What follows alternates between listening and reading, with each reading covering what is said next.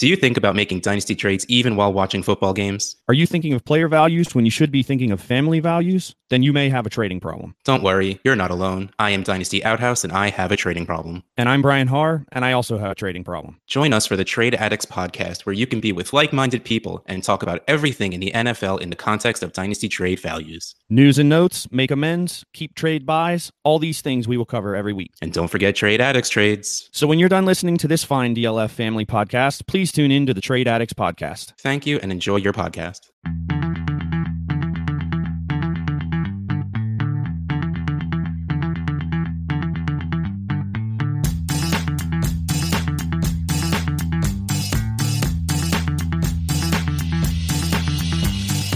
You're listening to the D L F Dynasty podcast, where there is no off season.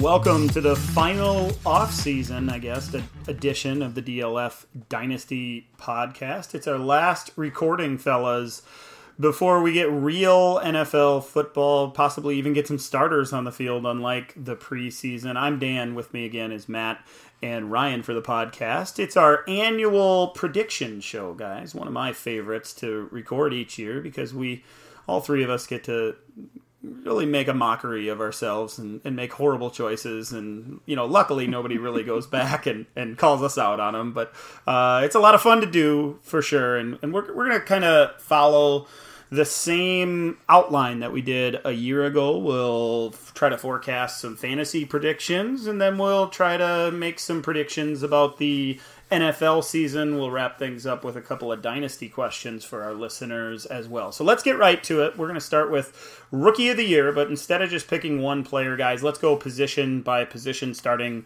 with quarterback. Uh, seems like a clean sweep here. It'd be surprised if anybody took anybody but Kyler Murray. But Matt, who did you take as your Rookie Quarterback of the Year? You're going to be real surprised, but it's Kyler Murray. I mean, who are the other options, really? I mean, Haskins, Daniel Jones. I mean, I'm sure they're both going to get on the field at some point, but Kyler's going to be starting from day one. Uh, I don't think we've seen anything that Arizona is going to do this season in the preseason performances from them other than Kyler just, uh, you know, kind of demonstrating his ability in terms of accuracy, get outside the pocket and that kind of things. But in terms of, like, play speed, number of plays run per game, you know, schematic kind of stuff, I just don't think we've seen anything about what this offense is going to do. And that early part of the schedule is certainly rough. Uh, especially going to Baltimore and that kind of thing early in the season. But, you know, as, as the schedule opens up, I think we're really going to see Kyler and the rest of this offense kind of take off, especially in the second half of the year. So seems to me like he's the only choice here. I did consider actually going with Daniel Jones for this question. Uh, I, I thought back to last year, and uh, it's it's tough to have perspective after, after we saw and, and know how the season ended, but this time last year, there there were at least some questions about Baker Mayfield because he didn't earn the starting job to start the season, uh, which is, of course, the same situation with Jones. And, and Jones was far more impressive than almost anyone thought he would be, uh, even though it was just, just preseason action. But when it came down to it, I couldn't go away from Kyler Murray either. Matt, I, I agree with pretty much everything you said. I'm excited to see the Cardinals offense and, and actually looking over a lot of the questions that were going to be uh, categories and questions that we're going to be talking about today. There were a lot of Cardinals that came up on my list. So that just, just kind of showed me how excited I am for that offense this year. It, part of, part of this question is certainly related to Kyler Murray and his talent and his upside, but it's also, it also just goes to show uh, the level of competition he has uh, for, from other rookie quarterbacks. Yeah, and I think it, it goes to show the amount of weapons that they added in Arizona and, and how a lot of us dynasty owners are pretty excited about what they're doing there and the potential for him to not only be a, a big-time player in the passing game, but also with his legs. Let's move on to some other players that are going to make some noise with their legs. Let's go to the uh, rookie running back of the year. Ryan, we'll start with you this time. Yeah, I went with Miles Sanders on this one, and I, I think there's there's certainly a lot of competition. Sanders and, and Jacobs, Josh Jacobs, David Montgomery have uh, kind of been at the top of most rookie drafts and rookie rankings throughout the offseason, but we've had a lot of uh, a lot of the second and third tier players have, have gained quite a bit of value and and have earned uh, meaningful meaningful roles for their own offense. So um, it it's another reminder that we should be investing in those rookie running backs early in their career, and, and maybe we can wait on the wide receiver position. But uh, going back to Sanders, I just think he's the most talented back in the class. I think he's in a great offense. I'm still not worried about Jordan Howard, despite all the uh, offseason news that we always hear about him, uh, as far as using him as a pass catcher and things like that. Not worried about any of that, and it, it just boils down to talent for me.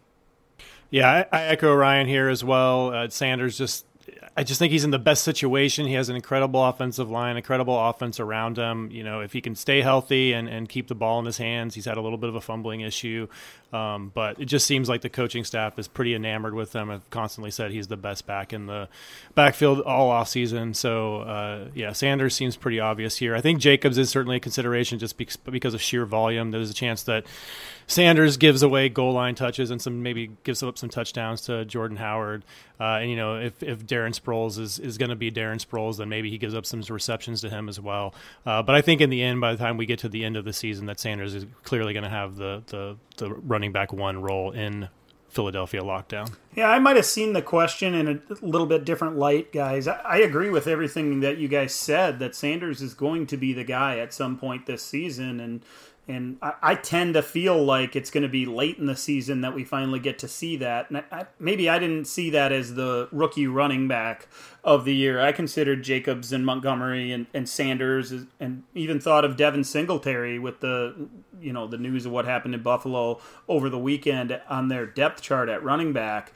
But I landed on Justice Hill, and he's been a guy I've been banging the drum for all, all offseason. It feels like he's going to have standalone value in that offense. Uh, fits in perfectly with everything they're trying to do, with all the speed that they're putting on the field with Lamar Jackson at quarterback and, and some of those wide receivers that they've surrounded him with. It, it feels to me that like the Ravens are going to try to get Justice Hill on the field and, and on the perimeter to make big plays. I think that's going to translate into one of those big jumps in A D P, and dynasty owners are going to be wishing that they, they had a little more Justice Hill on their rosters. With that, let's move on to the rookie wide receiver of the year. There's a lot of options here, Matt. Who'd you pick? Yeah, I went with D K Metcalf. I just, you know, the injury considerations to start the year is a little bit of a concern, but, the, you know, they got rid of Ferguson, so they got rid of uh, David Moore's hurt. So I just feel like they are confident that he's going to be ready to go. Uh, Lockett's going to do his thing, but I just, I just, I just really like what Metcalf is going to bring to that offense, and I don't think that anybody else that they have on that team is going to be able to do what he has to do. He has the best quarterback, I think, of of really any of these rookie wide receivers right now, at least in terms of what combined with the quarterback and their role in the offense. So uh, I, I just really like what he's going to be able to do. Even if it's on limited touches, he's a guy that can, you know, make your entire fantasy week in, in literally one play. So uh, I'm, even if he has, you know, one hundred, maybe even less than one hundred targets, maybe he sees eighty-five, ninety targets, then I think that he's going to be, you know, towards the top of those rookie wide receiver rankings. I like the Metcalf, uh, the Metcalf call for sure, Matt. And they also got rid of, they also cut Jerron Brown, who was being viewed as uh, as a starter and a guy with maybe some short-term uh, fantasy value. And then, you know, just a few days later, he's gone. So uh, tough to predict what that wide receiver depth chart is going to look like. But it, I think that all is good news uh, for Metcalf. This this was a tough one for me. You look at the uh, the top valued rookie receivers, and essentially all of them have lost value, mostly because of injury. Uh, Matt talked about Metcalf with his injury, but N'Keal Harry, A J. Brown, Parris Campbell, Marquise Brown, uh, all of those guys have missed some time this preseason and, and through training camp with injury. Uh, I ended up settling on a Cardinals wide receiver, not the one I would have uh, maybe thought I would have picked a couple weeks ago or even a couple months ago, but I went with KeeSean Johnson. It sounds like he's earned a, a starting job in, in three wide receiver sets, uh, certainly has outperformed his fellow rookies, and, and we know Hakeem Butler ended up on the I R, so we won't uh, won't see him at all this season. Um, again, I'm just uh, really excited about that Cardinals offense, and I think uh, KeeSean Johnson is going from a guy who was a third or fourth round rookie pick not so long ago to to a guy who can really make an impact and maybe see starting lineups uh, in, in our fantasy leagues. Yeah, I, I hope you're right about that, Ryan, because I have KeeSean Johnson all over the place. I was one of those guys that was able to get him in those third and fourth rounds, uh, collect him in a lot of spots. I considered him. I also considered Isabella because I – I, I remain high on him. I'm going to go with one of those guys that you alluded to that have struggled with those injuries, and it's Parris Campbell. And there's probably a lot of listeners out there saying, maybe scratching their heads and saying, uh, really, you know, Jacoby Brissett now, no Andrew Luck, and, and the other weapons that are already in place on that offense. I've been a Parris Campbell supporter for a long time. Feels like this Colts coaching staff, uh, particularly the the offensive coordinator and the head coach, are in love with Parris Campbell and what he can bring to that team. Yes, he was brought down just a little bit due to that hamstring injury that he had early in the offseason that got into the preseason, but we saw what he was able to do in that last preseason game. He caught a few passes, uh, made one big play, could have had another really big play had Chad Kelly delivered the ball accurately. Um, that seems like something they're going to try to do early and often with Parris Campbell. Some of us got bargains on him. We saw him falling to the second round of late rookie drafts. Uh, feels like a guy that that is going to skyrocket up draft boards going into into this season and throughout the year. By next year, he'll be worth quite a bit more, in my opinion. Let's move on to our final gro- group of rookies. That's the tight end position, Ryan. Who do you have over there? Yeah, I went with Noah Fant. This is another tough one. Again, we usually don't expect a ton of production from that position, from the tight end position for the rookies. But uh, for me, it, it still has to come down to Fant versus uh, his former college teammate, T J. Hockenson. Uh, and I, I just think Fant is in a better position to produce right away. I think they're uh, going to have to throw the ball uh, quite a bit in Denver. And we've, we all know about the Joe Flacco narrative that he, he does like throwing to his tight ends. Uh, and, and honestly, I just think depending on, on Emmanuel Sanders' status, uh, I think Fant might be the best pass catcher on that team uh, when compared to the young receivers that they have. Ryan, I like that pick. I went with Noah Fant as well for a lot of the reasons that you mentioned. And although I all offseason had Hockenson ranked higher in my dynasty rankings, I, I was in a contract league rookie draft just the other day and had Fant above him because it feels like Fant has a better opportunity to make a bigger splash early in his career. And, and when you have that shorter window with the contract Uh, contract leagues, it, it feels like you should get early production. I think Fant will deliver that. I think there's a chance that he puts up semi-consistent back-end wide receiver one, uh, top-end wide, or excuse me, tight end one, top-end tight end two type numbers because he should get get some balls. He'll he'll he'll get. Uh, he'll be looked at regularly in that offense as a check down option. He should be on the field regularly. And while the same can be said about Hockenson, I don't know if it's going to be to that level. So I went with Fant as well. Matt, did you make it a clean sweep? I didn't, and I've I've gone the reverse of you, Dan. I've I've had Fant, you know, as my number one tight end in, in terms of rookies for most of the offseason, but I've kind of recently flipped the, to Hockenson, mostly because of the player that Ryan mentioned in in uh, Emmanuel Sanders. I just think they're him him and Flacco are going to have the real connection in that offense. You know, they have several receivers there that that can that can play the part. Whereas Hockenson, you know, it, I guess it is, again, it depends on how they're going to use him and everything. But that just like behind Kenny Galladay and Marvin Jones, like there's nothing. They have Travis Fulgham, Chris Lacy, I guess.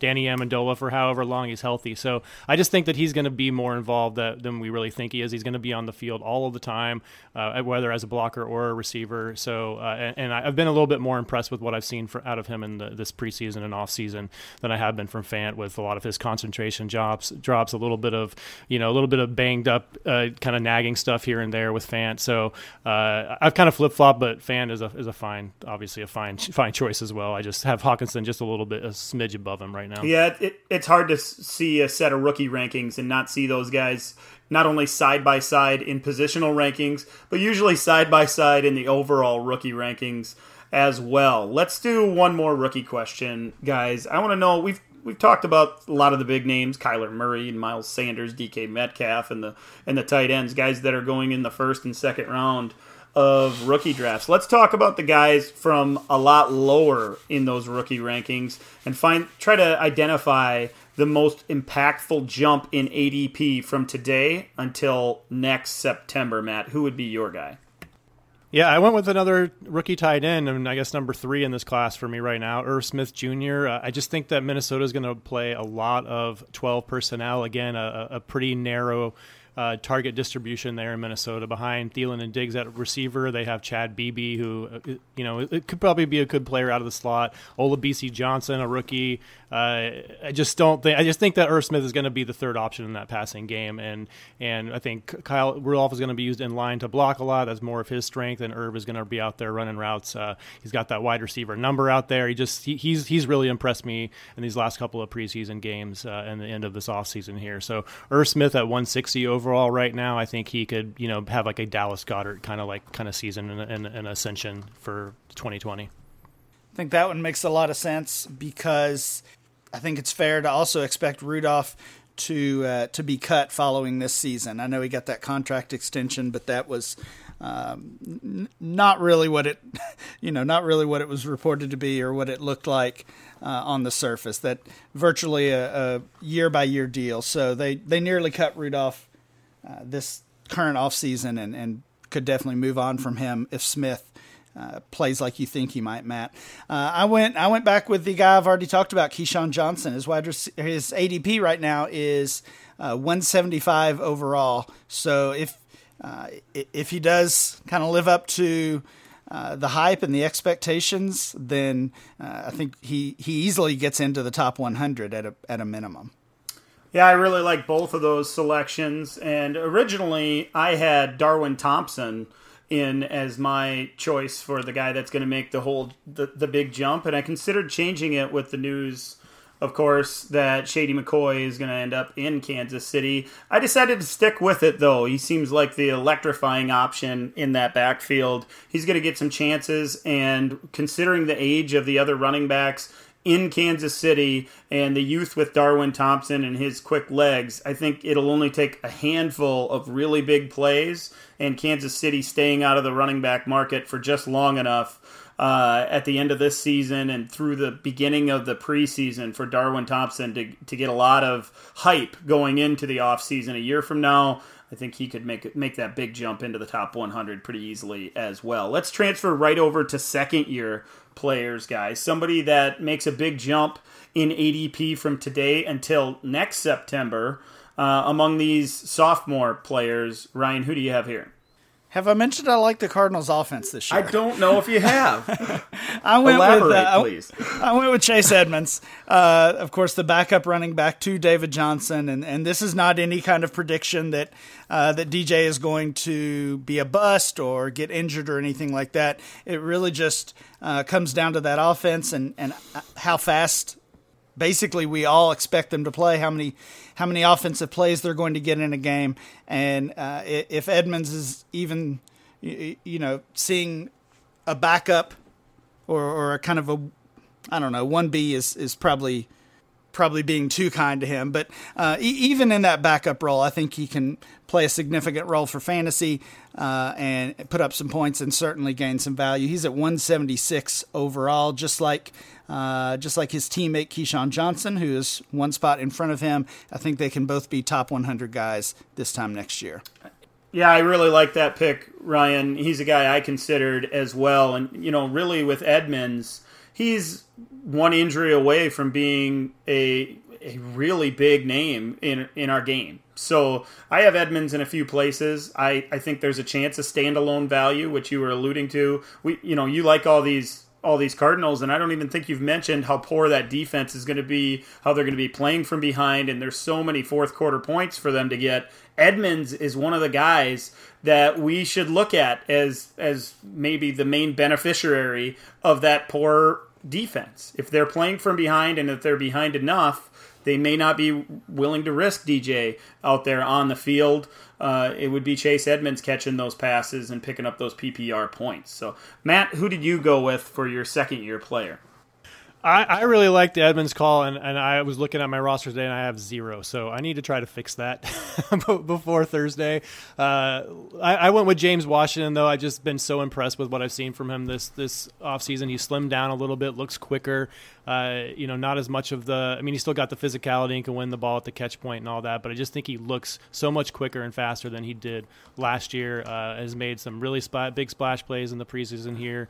Uh, and I know that Moncrief is ahead of him on the depth chart, but I think we're really going to be talking about James Washington by – you know, you know, once Moncrief runs the wrong route and uh, or f- fumbles the ball or whatever, I think Washington's really going to start taking over that role. We saw two receivers last year. Obviously, Washington is probably not in the same category as Antonio Brown and Juju Smith-Schuster, uh, but there's a lot of targets there to go around, uh, and I, I think Washington is going to be the recipient of that. So at one twenty-five overall right now, I think he's easily into the, you know, top, I don't know, seventy-five, eighty players easily, and, and maybe even higher than that if he if he hits that, you know, close to nine hundred yard kind of mark that, that I think he can in this this season in twenty nineteen. I went with another wide receiver in the same range, Washington, of course, at one twenty-five. I took Ma- Michael Gallup at one twenty-seven. Uh, Gallup was a guy that I was slow coming around to early in his rookie season, and as I watched him more as the season progressed, and once Amari Cooper got there and started taking some coverage away from him, it, it felt like he was improving. And, and man, he looked good, especially in that postseason game. I think he had a hundred-yard game, and, and he was regularly targeted. And it seemed like something that they were trying to do. He's a extremely young player, um, definitely a guy whose value has gone up in the offseason. I watched their preseason game against the Texans a couple of weeks ago, and he flashed a few times. And, and you might look at the, the stat line and say, well, I think he caught one pass. Uh, he had another one taken away from penalty, another poor pass that could have been a big play. And in the regular season, it seems like Dak Prescott would, would make those throws. So it feels to me like Gallup could take take a big jump. Um, he was a consideration for some of these other choices that we're going to talk about here as well. But uh, I, in fact, I think I added him one other time. Um, Gallup's a guy that I wish I had on more teams as we enter the season. Uh, a lot like what you said there, Matt, with with Chase Edmonds. I only have Gallup on a couple of teams. It, it should be more than that. Let's talk about some sleepers, not not necessarily uh, rookies, but could be. Somebody lower on the uh, depth chart, maybe, or on the on the cheat sheets when you when you did your startup this offseason, or uh, or was trying to build your team. Let's go through the positions once again. We'll start with sleeper quarterbacks. Matt, who do you have? I waffle. I'm, I'm going to throw two out. Uh, the one I officially went with was Matthew Stafford at quarterback twenty-four. Last season was obviously not good, uh, but if we look back over the past seven, eight years, he's been a top ten quarterback at the end of the year, all except for last year and one other one, which the year eludes me right now. But for the most part, he's been a top ten quarterback throughout his career. So at the very last quarterback two spot there, I mean, if you are really waiting and waiting on quarterback, or maybe you take one of these these younger upside guys like you're going to talk about, then he might make a great quarterback two uh, on, on a one quarterback team, and, and as a as a, a an excellent, I think, quarterback two on a super flex team. So uh, he seems to be pretty undervalued right now. And the other one I was going to throw out is not even being drafted as of August A D P. Obviously, I think this is going to change in September. But Jacoby Brissett, we we threw a lot of cold water on him last week, but I didn't realize a lot of a lot of things. You know, it, when he when he first took the field for the for the Colts uh, a couple of years ago when Luck was hurt, it was a really bad situation. He had really no time to learn the offense or anything like that.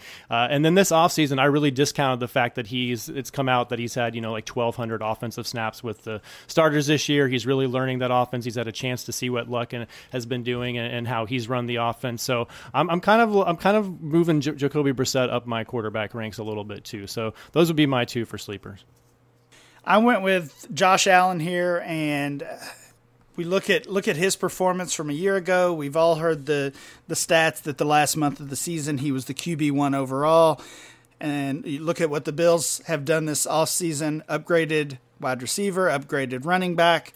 There's really little reason to think he might, um, you know, that he might struggle. Now, certainly I wouldn't expect him to finish as the Q B one throughout the whole season, but I think he can be a Q B one, meaning a top twelve quarterback. And right now he's being drafted as the quarterback seventeen in Dynasty. He's behind Drew Brees. And, you know, of course, all, all respect to Drew Brees, but um, I mean, if we get one more good season out of him, that would be, you know, that that would be pretty much as much as we can expect. I think he's he's behind Jimmy Garoppolo, and he's uh, he's nearly two rounds behind the guy who I think he's most often compared to, uh, which is Lamar Jackson. So I, I love Lamar Jackson. Uh, I think he is is another great player to target, also outside of that Q B one range, but I, I think Allen should be valued basically in that same range.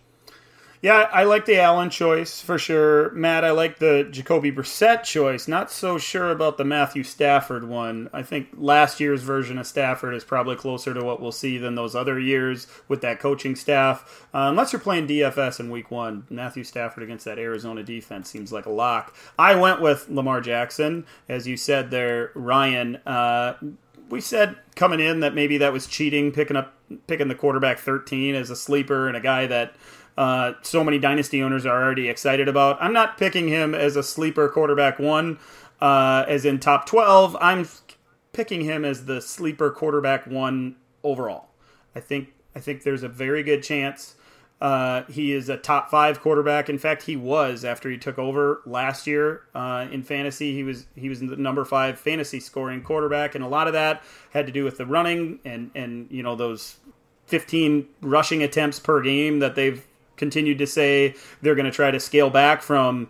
I don't think it's happening. He's going to run the football. He's going to make a lot of big plays. He did it in the preseason. I watched him twice, and both times I came away thinking he's the most electrifying player in the game. I think that's going to translate all year long, and Lamar Jackson will be a top three, four, or five quarterback in our game, and, and Dynasty is going to reflect that a year from now. He had Danny had seven hundred rushing yards in seven games, and I'm I don't you guys have probably seen it by now, but the stats are that seven of the eight quarterbacks who have run for seven hundred yards have been you know top five quarterbacks. So I mean, if he can run for seven hundred in seven games, I'm pretty sure he can get there in sixteen. So I, I like that call a lot. Yeah, he, he seems like a lock. I can't believe he's quarterback thirteen in, in Dynasty. It doesn't make any sense to me, but uh, it'll change very very soon. So I'm sure by October that'll he'll cut that in half, if not more. Uh, let's go to running back, guys. Um, I chose Matt Breida as my sleeper running back, currently running back forty-seven, and there has been some news that would probably have changed that. Uh, of course, Tevin Coleman is in place there, but Jarrett McKinnon going on I R uh, has bumped Matt Breida up draft boards, at least redraft boards. Uh, it seems like he's the consistent there. I'm not necessarily a huge Tevin Coleman fan. It feels like at the very worst, it's like a sixty forty split, and at the best, it might be a sixty forty split in favor of Breida. So if if I'm uh, looking to add a cheap running back to get me through twenty nineteen, Matt Breida is the guy I want to add. Who's up? Ryan, why don't you go? Who do you who do you choose as your sleeper running back? Sure. I had uh, I had Nyheim Hines here. He's the R B forty-two right now. Uh, we saw him produce last year, of course, mostly in a pass-catching role for uh, for the Colts. And uh, we had Curtis Patrick on the Dynasty Blueprint last week, and he really made a, a strong case for Hines uh, in that we can expect the, the Colts to uh, be behind in more games, at least than they were last year with, uh, with Andrew Luck under center.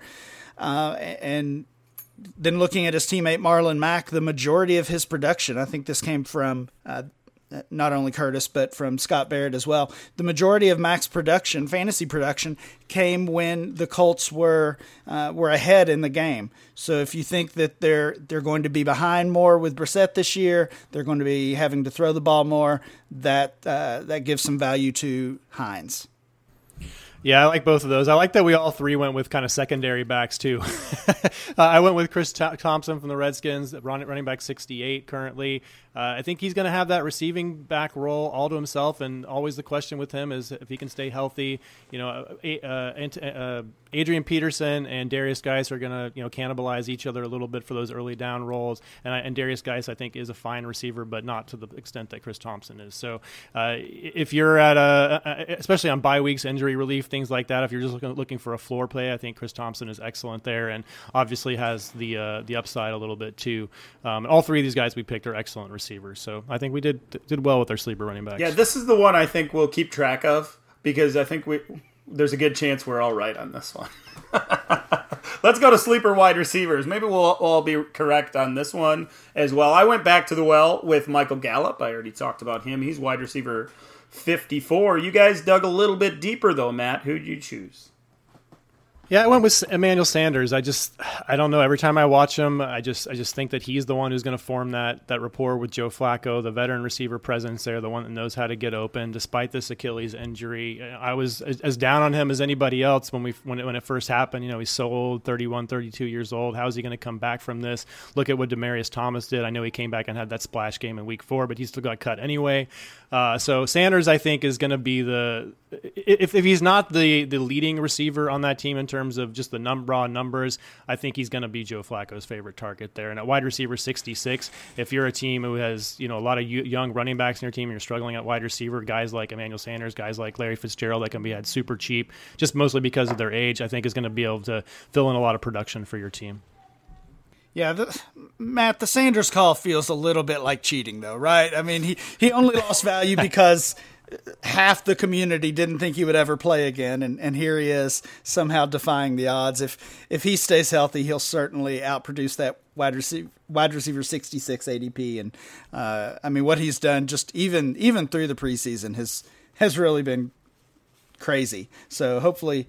Uh, hopefully he does stay healthy, though. That's that's a great story. I went with Donte Moncrief, and uh, for a lot of these picks, it really just came down to which offenses do I want to invest in. I talked about the Cardinals quite a bit already, and I think the Steelers and their passing offense is one we should always believe in. Uh, Mon- Donte Moncrief is wide receiver fifty-eight. It looks like he uh, has won the, the wide receiver two job ahead of James Washington, who we, we mentioned earlier. And I, I do still like Washington in Dynasty as well. But we've also heard a, a little bit of maybe cold water being thrown on the Vance McDonald hype train. I'm not sure how much I believe that, but there's there's a very real chance that Moncrief is the second in line for targets there behind Juju in Pittsburgh. And and again, I want pieces of that Steelers offense. Yeah, I like that choice for sure. Moncrief is a guy I am invested in, so I uh, I wouldn't mind you being right on that one. Let's move on quickly to sleeper tight end, guys. I took Jack Doyle, currently tight end twenty-five. I think everybody's probably heard about the success that Doyle had with Brissett under center a couple of seasons ago. I'm not scared of Eric Ebron. Uh, it seems like they're another team that, that are going to get both of their tight ends on the field, and Brissett has a rapport with Doyle. Uh, he seems like he seems like a safe bet to outplay his, I guess, tight end three A D P at tight end twenty-five. Uh, Ryan, who'd you go with? I went with uh, Jordan Thomas. I dug dug deep on this one. The uh, the Texans is an, is another offense, especially after the moves we've seen them make recently. An, another offense I want uh, pieces of, and uh, it's it's tough to get some of them, like Deshaun Watson and, and DeAndre Hopkins. Jordan Thomas, not so tough. He's on waiver wires in, in a lot of leagues, and he's tight end forty in our current A D P. But essentially, I think he's I think he's the best tight end on the roster. I really liked Waring coming into the uh, into the offseason, as or once they drafted him, I should say, but uh, he's struggled with injuries, and I think uh, I think Thomas has kind of emerged as the uh, the guy to own there. So uh, again, want want to invest in that Houston Texans offense, and he's that's an easy way to do it. Yeah, I f- actually filled out this sheet last of the three of us, and the the first two that came to mind before I came and looked at it was was Doyle and, and Jordan Thomas, actually. So I went a different direction. I kind of mailed it in a little bit, I guess, by picking Irv Smith Junior My same answer for the one uh, most impactful rise in A D P, uh, just for all of the reasons I mentioned before. He's tight end nineteen currently, and I see him as a you know top twelve to fifteen guys by the by the time we get to this time next year. Let's talk about our sponsor, Reality Sports Online. By now, most of you guys have heard about Reality Sports Online, the powerful fantasy sports platform where owners get to build and manage their fantasy team like an N F L general manager. But the question is, have you tried it? It's time to go see what all the buzz is about in the Dynasty community. Free agency, multi-year contracts, a rookie draft, multi-team trades, franchise tags, contract extensions, first-round rookie options, automated contract and salary cap functionality, and much, much more. Think it sounds complicated? It's not. The best thing about Reality Sports Online Fantasy Front Office is that it doesn't take any more time than a standard league. It just requires mo- more strategy. Think you're among the fantasy elite? Well, this is the platform to test your mettle. Still not sure? You can test your general manager skills for free in a mock free agency auction. If you like what you see, use the promo code D L F ten to receive a ten percent discount on your team or league today. Fantasy just got real at reality sports online dot com. All right, guys, before we get to some N F L season predictions, let's quickly go through just a few more fantasy uh, predictions. We'll start with A D P changes. Most likely top twelve player in the A D P currently that drops out uh, in one year. Matt, who is your guy? This one was really hard. I know we did this exercise with just the running backs and the wide receivers the last couple of, of shows, uh, but once we combined them all, I just found, found it really difficult to pick one to follow. I did go with David Johnson at ten overall currently, and not because I think he's going to have a bad season or isn't going to be deserving of a top twelve A D P next year, just mostly because of his age. He's going to be twenty-eight next year, and he certainly has less mileage than all other twenty-eight-year-old running backs, but it just seems like the dynasty community is, is probably going to dump him out of that top twelve, uh, no matter what he does this season.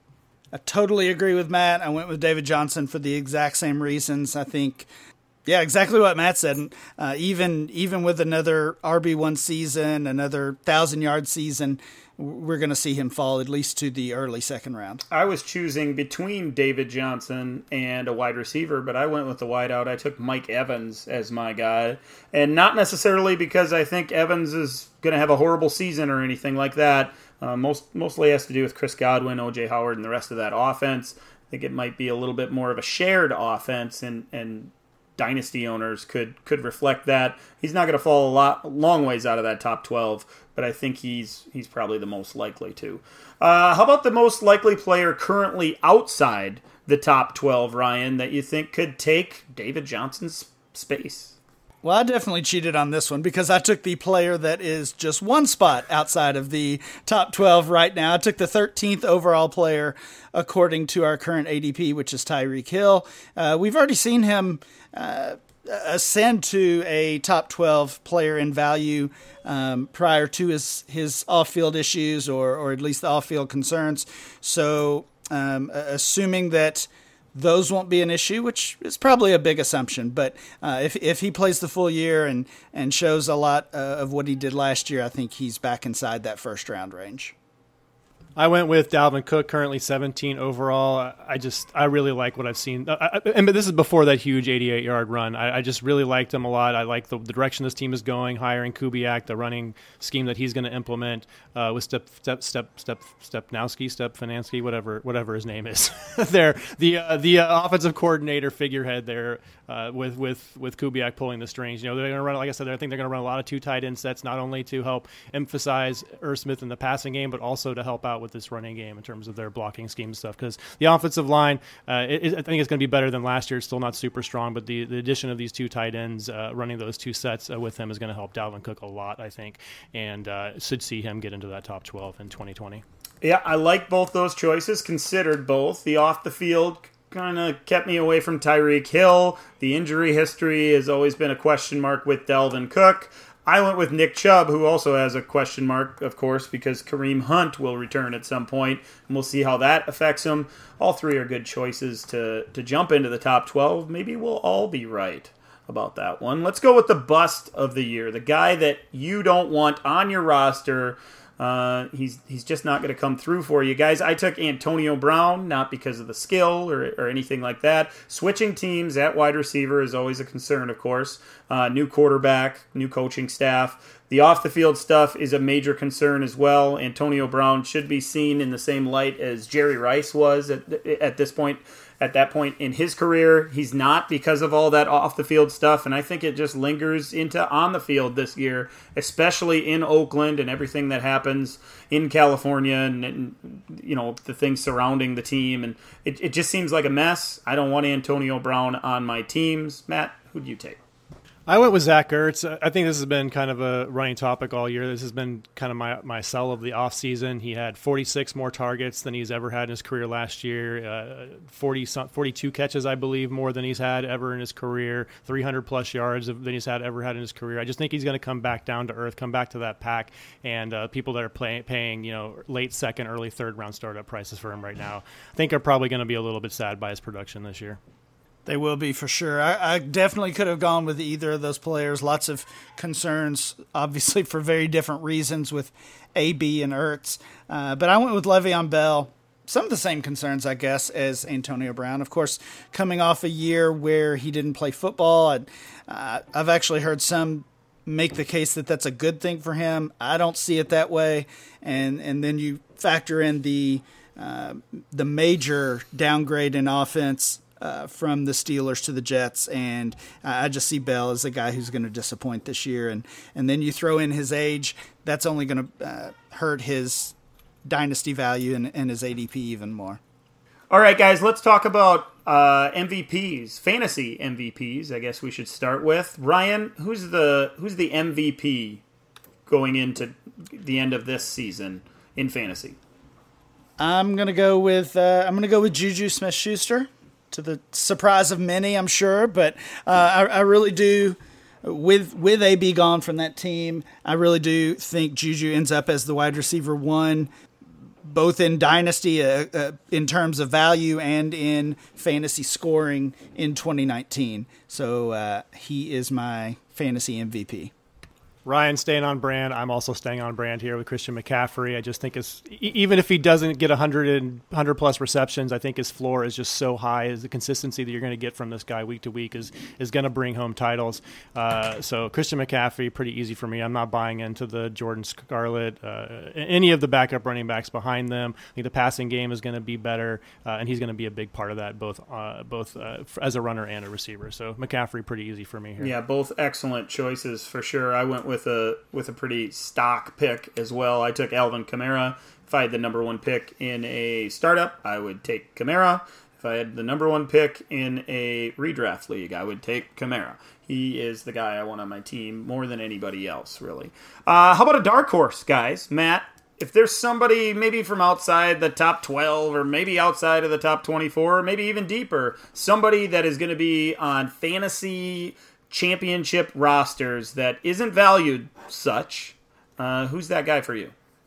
Yeah, I went to Devonta Freeman. Uh, this might be a little controversial, but I think he's a guy that we've seen be a running back one in the past. Injury history, injuries have always been the biggest concern from him. Uh, Kevin Coleman is gone. If he remains healthy, I feel like this is the healthiest offseason he's had in, in two or three years now, and that Atlanta offense just feels ready to go for me. They had a lot of injuries on both sides of the ball last year, and with really no competition behind them. I mean, I like Quadri Allison quite a bit. Not a big Edo Smith fan. Brian Hill made a little bit of noise, but I just think Freeman's going to get everything he can handle this year, and and could easily end up as a running back one in twenty nineteen. And with a you know fifth round, fifth, sixth round A D P right now, I, I think that's a huge value for him.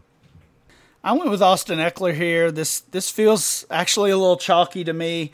We saw Eckler finish as the R B twenty-five last year, and of course that was in a backup or or somewhat of a shared role uh, with Melvin Gordon. It doesn't look like this Melvin Gordon holdout is going to end anytime soon. In fact, over the weekend, we got news that the Chargers had granted him permission to seek a trade. So uh, I don't know if if a trade will be the outcome or if it's if it will just be a long holdout.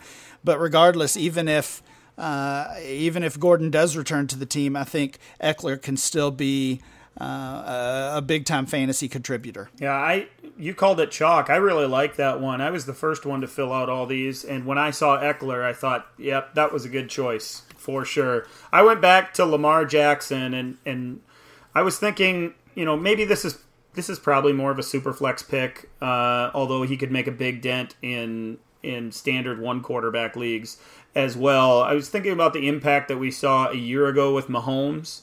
Um, I think Jackson with his legs could make a similar impact in fantasy points and, and take teams that that maybe aren't necessarily contenders and make them contenders in one foul swoop. So Lamar Jackson's my dark horse M V P. We'll get to a little bit more of fantasy talk at the end of the show, but first let's talk some N F L predictions, guys.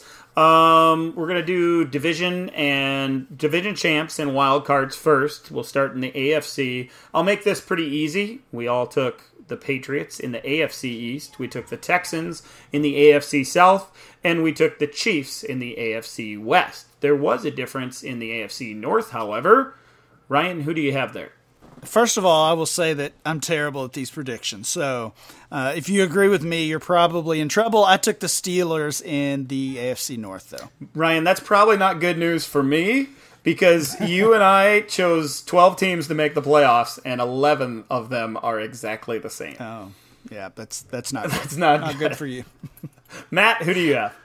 I went with the Browns, but, I mean, honestly, I could see the Steelers, the Browns, or the Ravens winning this thing and out of this division. I think it's a three-team race there where I don't think any of us are considering the Bengals as as, as a, having a shot there. But, you know, the Browns are just really exciting. I want to root for them and everything they're going to do. So I, I want to root for the Ravens, too, honestly. But the Browns seem just a, just a little bit more exciting with O B J there. Yeah, I originally had the Ravens in there, and the last choice I made was to bump them down to the wild card.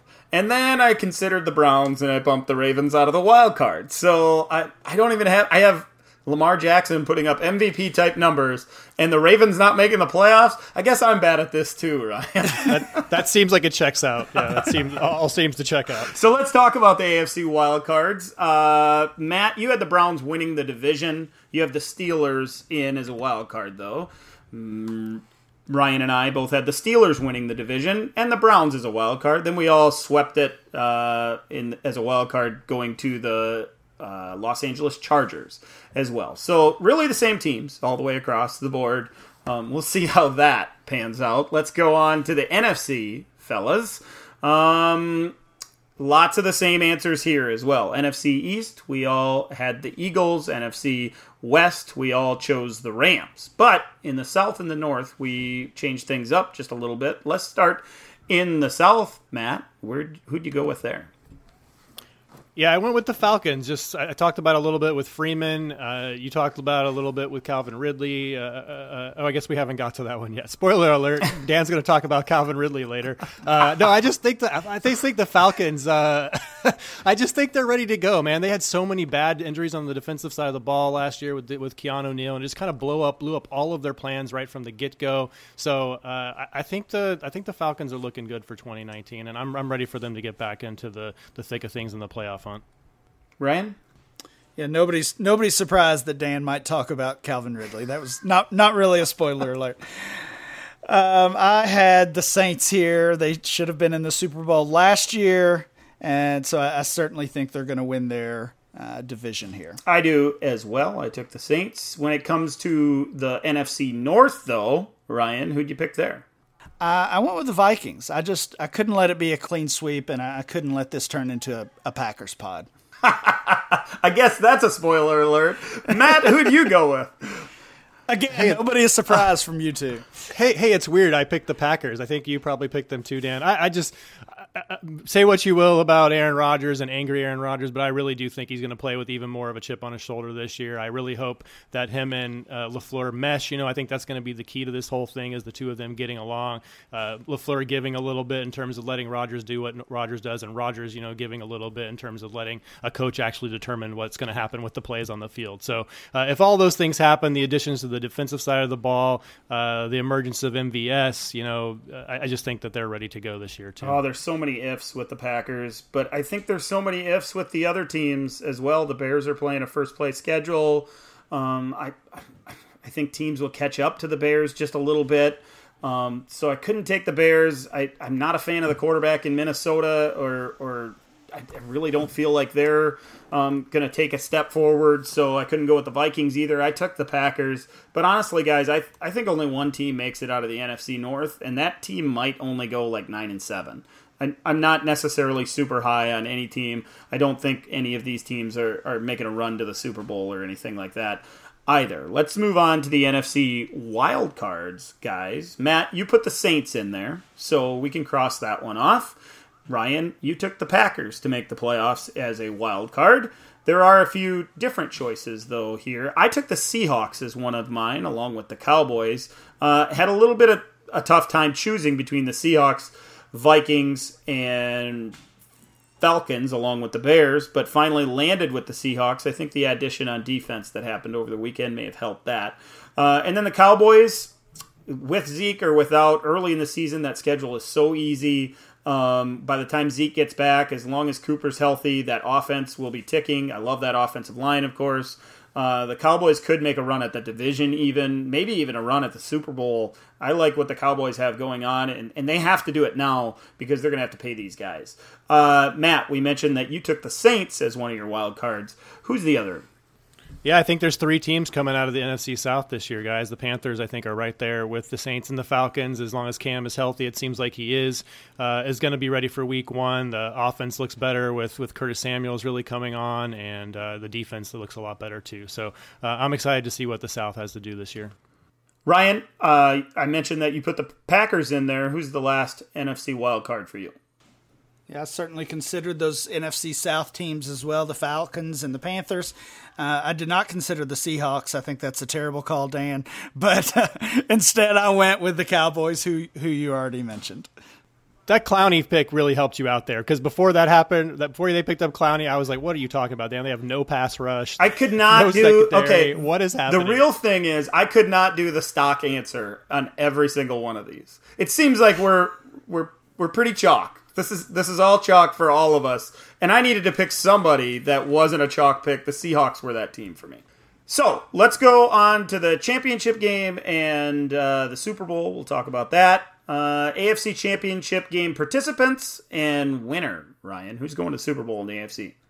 Uh, in the A F C Championship game, I had the Texans and the Chiefs playing, and I had the Texans pulling that one out and heading to the Super Bowl. Matt, who'd you choose? I have the same two teams in the championship game, but I went with the Chiefs over the Texans. And I went even chalkier. I think the Texans are a horrible call to go to the Super Bowl. That I can't imagine that that's going to happen. I, I, in fact, I was trying to find a way for them not to even make the playoffs. I don't I don't think they'll be nearly as good as a lot of people think. Uh, I took the Patriots and Chiefs and took the Chiefs to go to the Super Bowl. Let's go over to the N F C. I had the Eagles and the Saints in the N F C Championship game. I'll take the Saints to go there. Uh, Matt, who did you take? Uh, it's an all-birds N F C Championship with the Eagles and the Falcons, with the Eagles taking home and getting back to the Super Bowl again. Hmm. I went with the Saints and the Rams, and like Dan, I had the Saints advancing. Uh, as I said earlier, that re- obviously they should have made the Super Bowl a year ago, got cheated, uh, so they're they're going to make it this time. I think they'll make it, and I think they'll win it. They're my Super Bowl pick, Ryan. Who'd you take? You had the Saints and the Texans. Who comes out on top? The Saints versus Texans. So this time last year, the, the narrative, the storyline was that the Saints were selling out for their Super Bowl victory. They were trading up in the in the draft to acquire some players that they thought were impact defenders. They were trading picks for backup quarterbacks, Teddy Bridgewater. The the team doing that this year is the Texans. Uh, certainly making making plays for uh, guys who are going to help them. Uh, they got Tunsil. They made some other moves. They got rid of Clowney, and obviously that hurts. But um, as as I told you earlier, Dan, I think they were already counting him as, as basically being gone anyway. They've upgraded their rec- receiving depth chart. They've upgraded their running back uh, spot, even with the loss of Lamar Miller. I think the Texans are the Super Bowl champions. Yeah, yeah. Nothing sounds says Super Bowl like adding Carlos Hyde to your running back crew. I mean, I mean that, that certainly screams Super Bowl to me. Uh, it was Duke Johnson, Duke Johnson, and, and also running back doesn't matter. So whatever. uh, I, I went with the Chiefs taking this home. There's no coach in the N F L other than LaFleur, obviously, as a Packers fan, uh, that I want to see finally get that Super Bowl ring, and then uh, Andy Reid. So I'm excited about that. Mahomes regression, whatever. It's still he's still the best quarterback. Uh, the defense is certainly a question mark, but they'll get better as the season goes on. So Chiefs get this yeah, one. Yeah, that Chiefs defense is is really not that good. So I, I couldn't go that defense way, but I took them all either. the way to the to the Super Bowl. So uh, I'm sure we're all going to be right on most of this stuff. Before we get out of here, guys, we, we got to bring it back to the dynasty. Uh, to, I guess the dynasty point of view. Uh, if you could add one player, Matt, to your dynasty roster before the season starts. You mentioned a couple earlier in the in the episode, like, man, I wish I had Chase Edmonds more. Is that your guy? The guy that you want to add more than anybody else before the season starts? It's not. It's James Washington. I was I was happy to be able to peel off one one share of, of James Washington from Ryan a little bit earlier this offseason. Uh, I just think he's going to skyrocket A D P-wise and value-wise uh, after this season. Ryan, who'd you take? A shocker, I'm sure. Uh, big time shocker. I went with Juju Smith-Schuster. You guys dug a little bit deeper. Uh, the way I uh, read this question was, uh, or, or I guess the my, my interpretation on it was who's going to gain uh, the most value. And, of course, Juju's already being valued as a first-round startup pick, but I think this time next year he'll be the number one overall startup pick, the one oh one, ahead of Barkley, ahead of C M C and all the other running backs. So I think that is uh, significant enough. If and plus, he's my favorite player, so if I could put him on all my teams, I would love to do that. No, I like that. I like that uh, how you how you read it and how you uh, how you answered it for sure. Uh, certainly worthwhile. I went with Calvin Ridley, so uh, I know I already have him on nearly every team, but um, he's just a guy I want on every team. I've been rooting for him since he was in college, uh, and and he's just. I build my teams around Calvin Ridley, and I, I think a big season's. And I, I wasn't going to do this podcast doing predictions and not talk about my boy Calvin. Uh, he's going to catch more touchdowns than Julio. He'll be worth more than Julio a year from now. He's my guy. I'm. I'm he's my ride or die. I'll be with Calvin till the end. Uh, we're going to remove a guy too, guys. And so instead of the guy you want to add more than anybody else, who's the guy you want to remove more than any other player from your roster before that value just goes through the tank, Ryan? I think there are a lot of players in, in that category. Essentially, who do you expect not to live up to hype, live up to expectations? Uh, I already talked about Le'Veon Bell being maybe a bust this year, but I still think he's he's going to produce uh, serviceable numbers. A, a player I'm really worried about is Aaron Jones uh, on on your all's your all's team, the Packers. Uh, a lot of the things that we've already talked about this offseason continue to, to worry me a little bit with him as far as injury history. He he does have that, that one suspension, so hopefully that's uh, not something that lingers, but it's still kind of in the back of my mind. The coaching change certainly could be a good thing, but um, it, but you just never know, uh, honestly, until you see the players in action and, and see what that offense is going to be like. Uh, I guess the only good thing Jones has going for him right now is that uh, I think – all of us probably expected Dexter Williams to be a bigger factor, and maybe even earlier in the season, and, and that certainly is not going to be the case. I guess he barely even made the roster. I went with uh, Zach Ertz, again, for all the reasons I mentioned before. He's the tight end three currently, you know, thirty, thirty-one off the board right now, I believe. So uh, I just I just don't see it. I think he's going to be more in that tight end seven, eight range at the end of uh, end of the season. You know, I see a bunch of these younger guys, whether it's Ingram, uh, O J Howard, Hunter Henry, these guys all kind of leapfrogging him a little bit, and you're going to lose a little bit in terms of his sell value if you don't get out now. Uh, I went with another running back. I took Marlon Mack, and it kind of goes back to what Ryan was talking about with Nyheim Hines and that offense and how we kind of project that out and how we see things happening throughout this season in game specifically. Other parts is it just feels like they're, you know, we've been talking about it as dynasty owners for years now. They're going to invest in the position. They need that bell cow running back. It seems like they'll do that at some point. Marlon Mack, whether he has a nice season uh, as a runner or not, Uh, it doesn't seem like he's going to be super involved as a pass catcher, and that doesn't add up to, to him holding his value throughout the season and, and into next season for sure. So that's going to do it for this episode of the D L F Dynasty Podcast. As I said in the opening, it's always fun to record these. I don't know if we necessarily want to want to be listening to them beyond this coming week. Uh, we'll see if anybody's wrong before week one is even in the books. Uh, until next week. Uh, for Matt and Ryan, I'm Dan. Thanks for listening to the D L F Dynasty Podcast. Enjoy week one.